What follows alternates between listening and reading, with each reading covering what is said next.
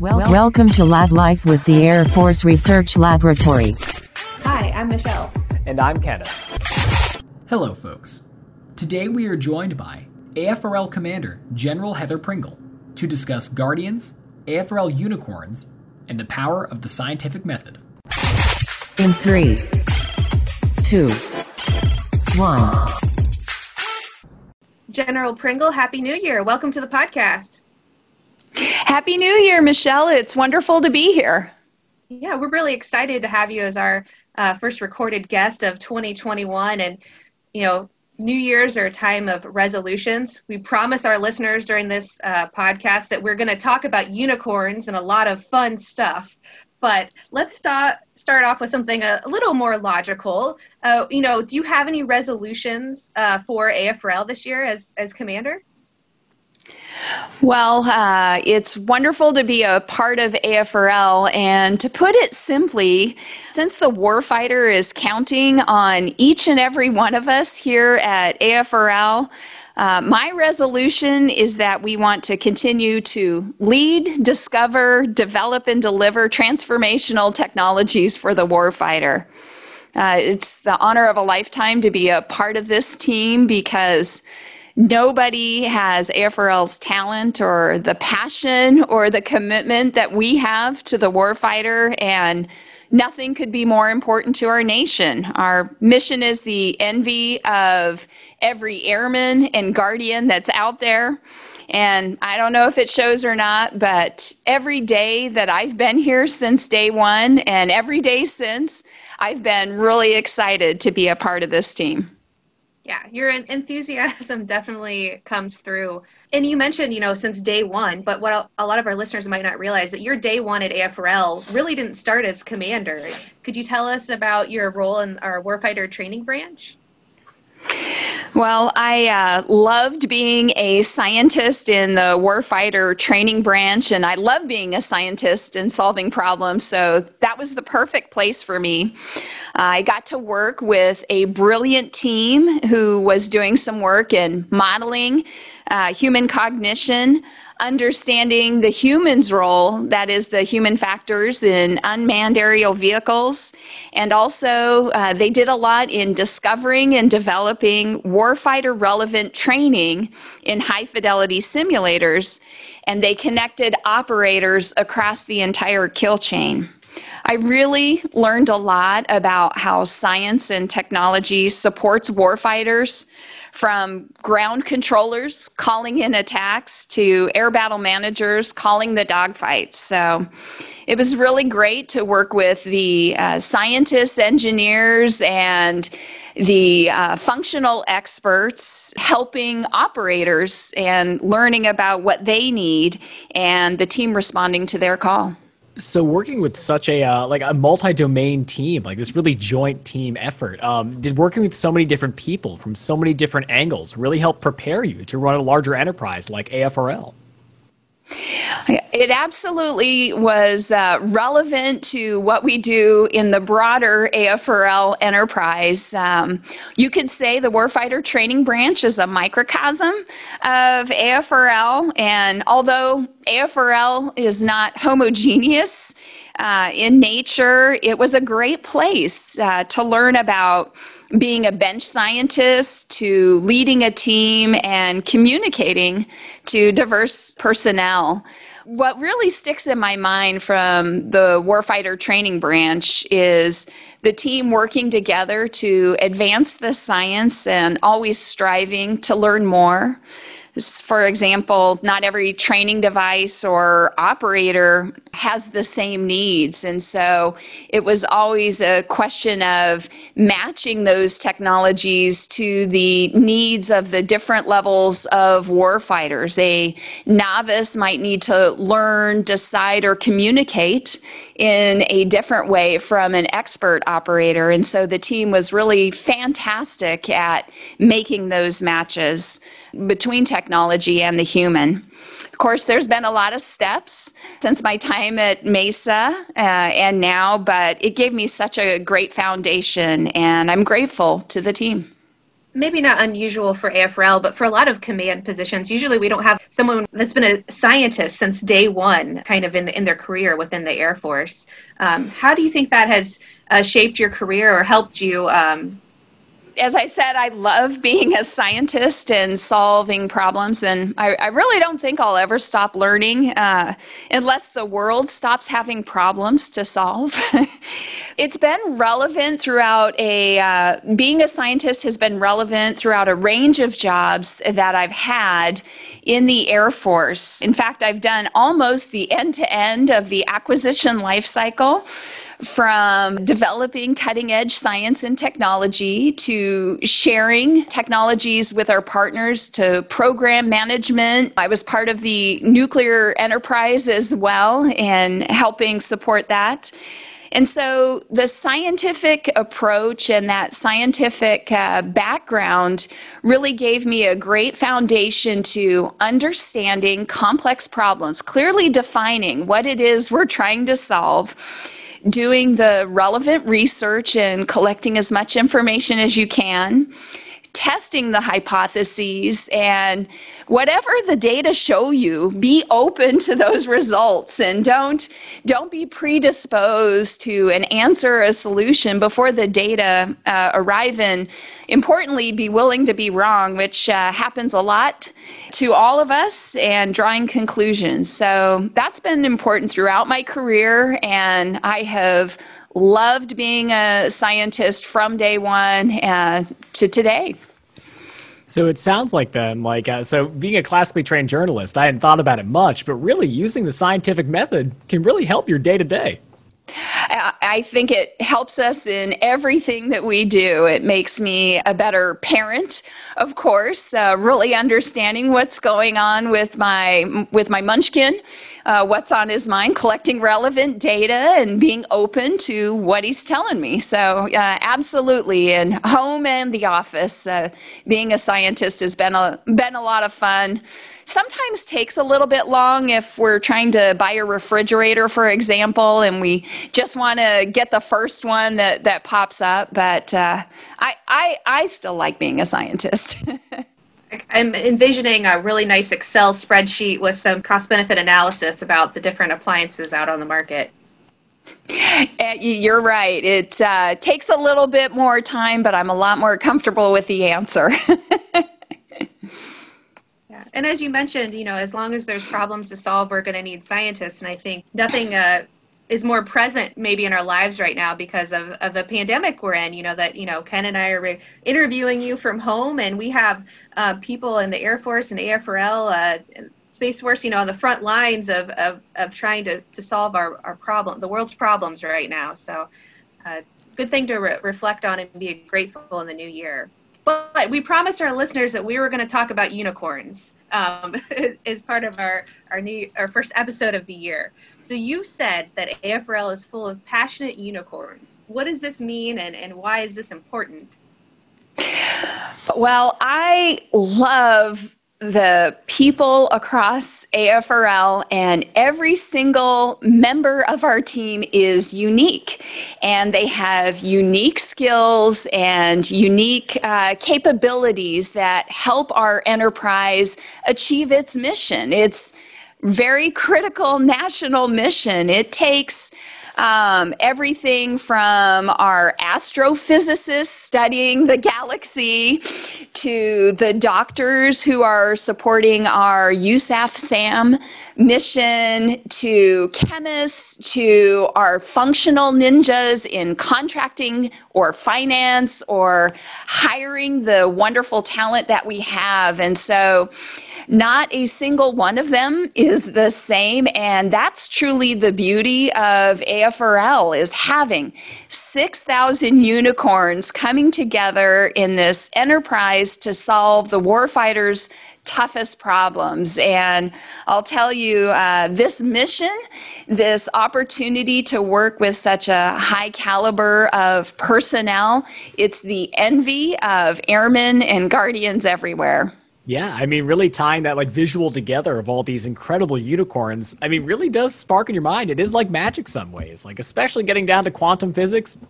I kind of understand, but still, to me, that can be kind of uh, well, magical.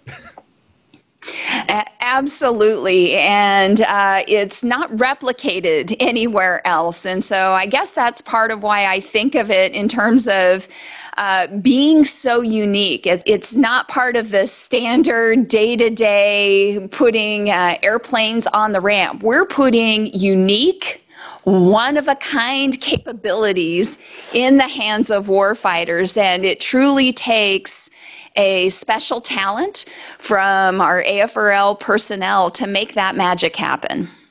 And what a cool way to put that, too, because it sounds like a lot of these assets, these uh, passionate unicorns, these incredible researchers, and all these amazing leaders really make AFRL a, critical asset to our nation and our allies. Uh, can you go even further and explain why we're so important to these people in and around the world?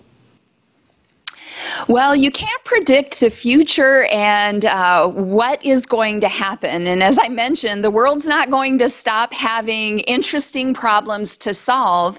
And so you need this unique team of uh, unicorn talent that you won't find anywhere else to come together and solve these problems. So, uh, the challenges that we're going to be facing in the future, the challenges that our warfighters are facing in terms of complex technologies or uh, having global reach and communicating all across the world and to, from, and through space requires new technologies, things we don't have in our hands today. And so it requires the brilliant minds of the folks across AFRL and the talent of our uh, functional personnel to make it all happen and make it a reality. So I'm glad you touched on a lot of the incredible people that work here in AFRL in and around the world. And what makes that amazing is we have a lot of incredible leaders and people looking to go down that leadership track to get to that point to help lead these awesome teams. So that goes into this uh, idea of mentorship. And we know you have a really, really cool leadership philosophy we kind of want to dive into today to share with our viewers. So, starting off, are there any core tenets or major teachings that you'd impart on people looking to be new mentors that they can then pass on to others?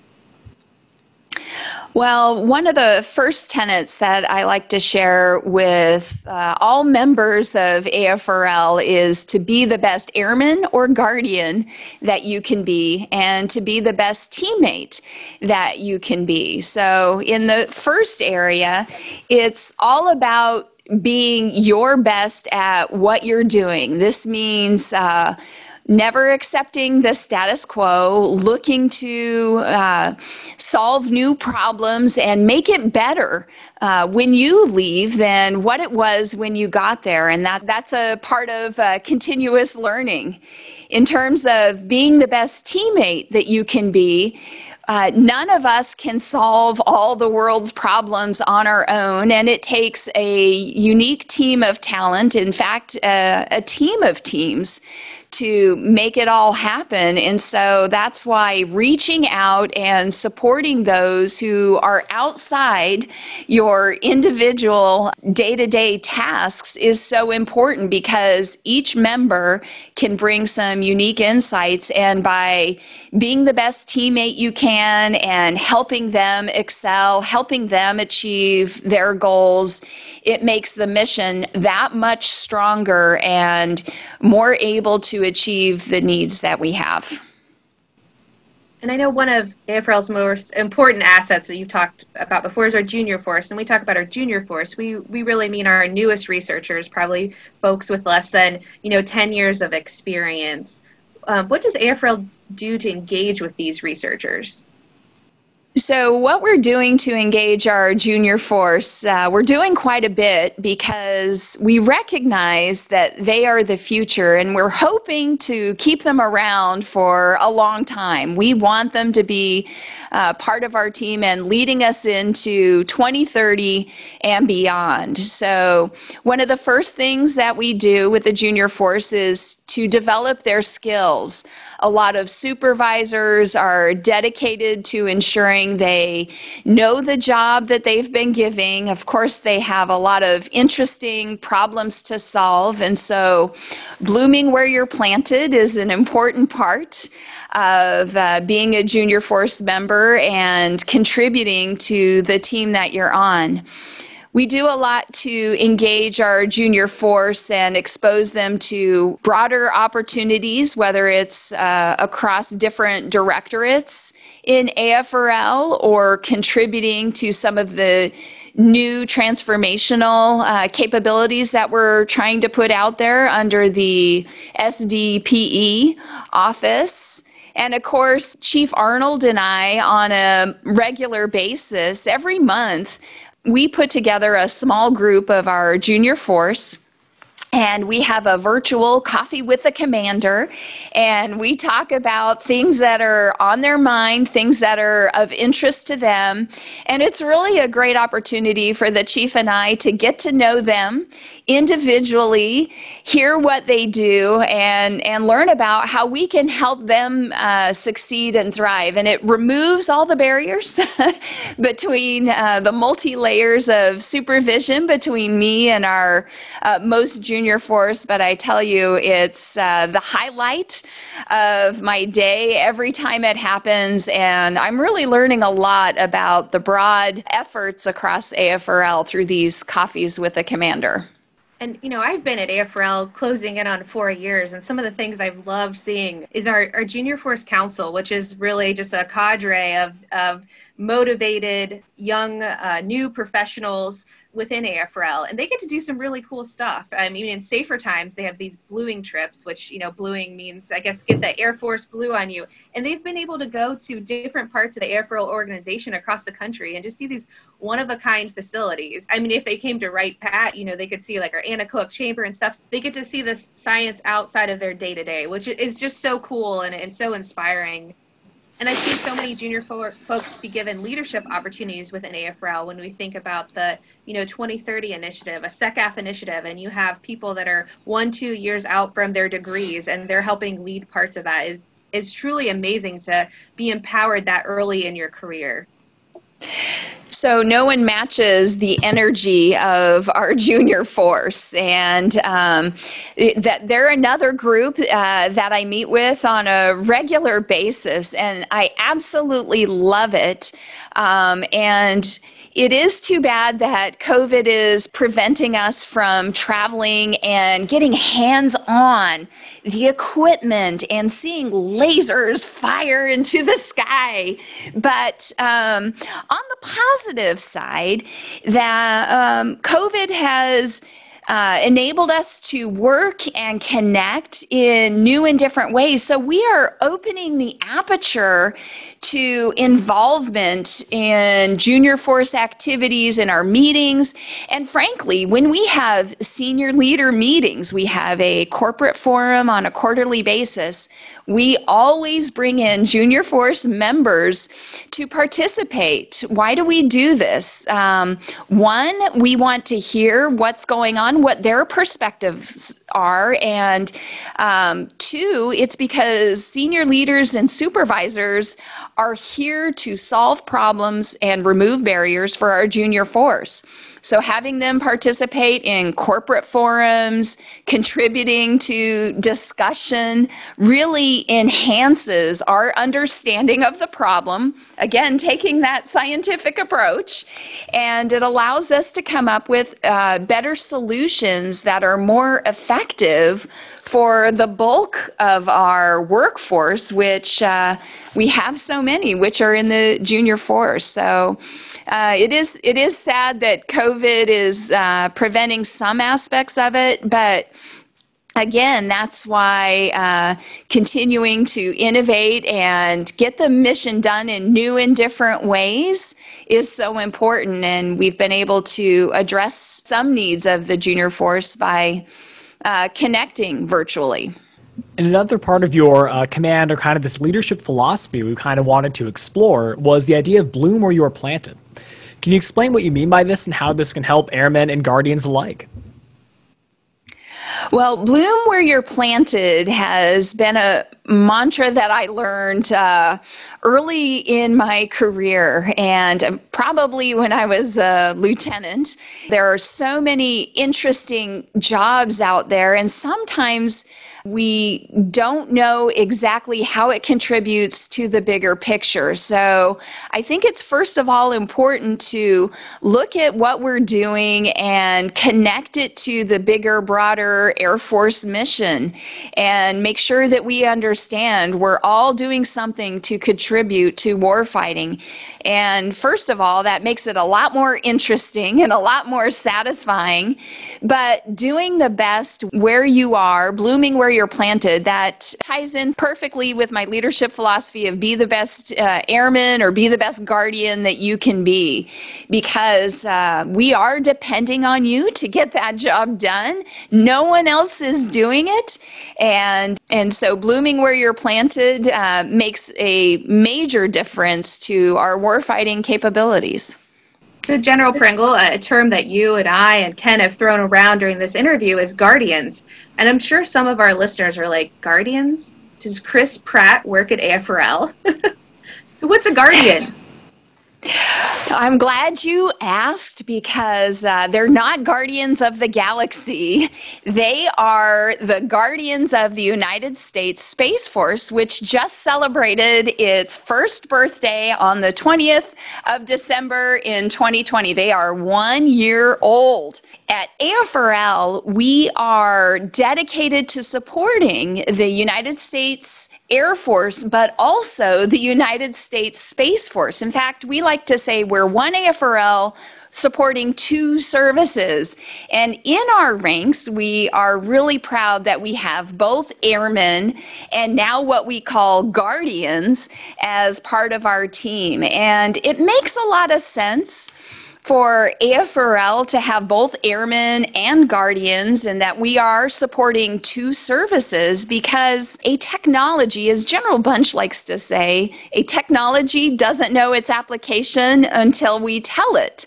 And so if we're talking about a composite material that has really interesting thermal properties, this could apply to an air application uh, or it could apply to a space domain technology technology. And so we don't want to limit the possibilities too early. And so, again, it makes a lot of sense that AFRL, in doing our science, technology, and innovation mission, is supporting the two services, uh, Airmen and Guardians. So I do have to know then. Uh, with that in mind, obviously we're doing a lot of support with uh, space, here and air, on the ground, everything. Uh, but personally, uh, since we are doing a lot more work with the Space Force, given the chance, if you could actually go up to space, would you take that offer? Oh, in a heartbeat, I would do that. As long as I could uh, send a message back home and stay connected with my family, uh, which I know our uh, experts are working on that those capabilities. That uh, I would do it in a heartbeat. Well, speaking of family, uh, it's kind of unique as a commander that you have a ten-year-old at home who from all we can tell for some of your emails that give us a peek behind the curtain into your life, he really has a, a strong interest in uh, science and technology, or at least is very supportive of what you do. Uh, how have you balanced, you know, work and life and family in the middle of a pandemic? Well, I would say I'm not unique in trying to balance uh, home and health and work work uh, demands, and it's unique being a commander and having those demands. But all of us have similar kinds of demands with uh, munchkins running around. I I love having a, a munchkin and uh, seeing the world through his eyes is just really a lot of fun. Uh, he does like Guardians of the Galaxy, uh, so it's it's fun to talk about uh, technologies that are going into space or flying fast through the air or underpinning all those technologies. So I don't always get it right in balancing work and home, but I'm constantly adjusting and constantly uh, trying to connect the two. I love having the 10 year old draw pictures or write notes to AFRL because uh, he doesn't quite know what it is, but he knows it's really important and he knows that they build cool things and get a lot of feedback from the workforce. And they like hearing about what's going on behind the curtain, as you mentioned, because we all have similar challenges to juggle. You're right. And truly a powerful way to kind of like really wrap up this podcast, talking about the importance of family both at work and at home. So uh, we want to make sure that if you had any final things you want to tell us about, whether it's future things with AFRL, um, anything with resiliency, or anything you want to tell airmen as we go into 2021, we'd love to hear it.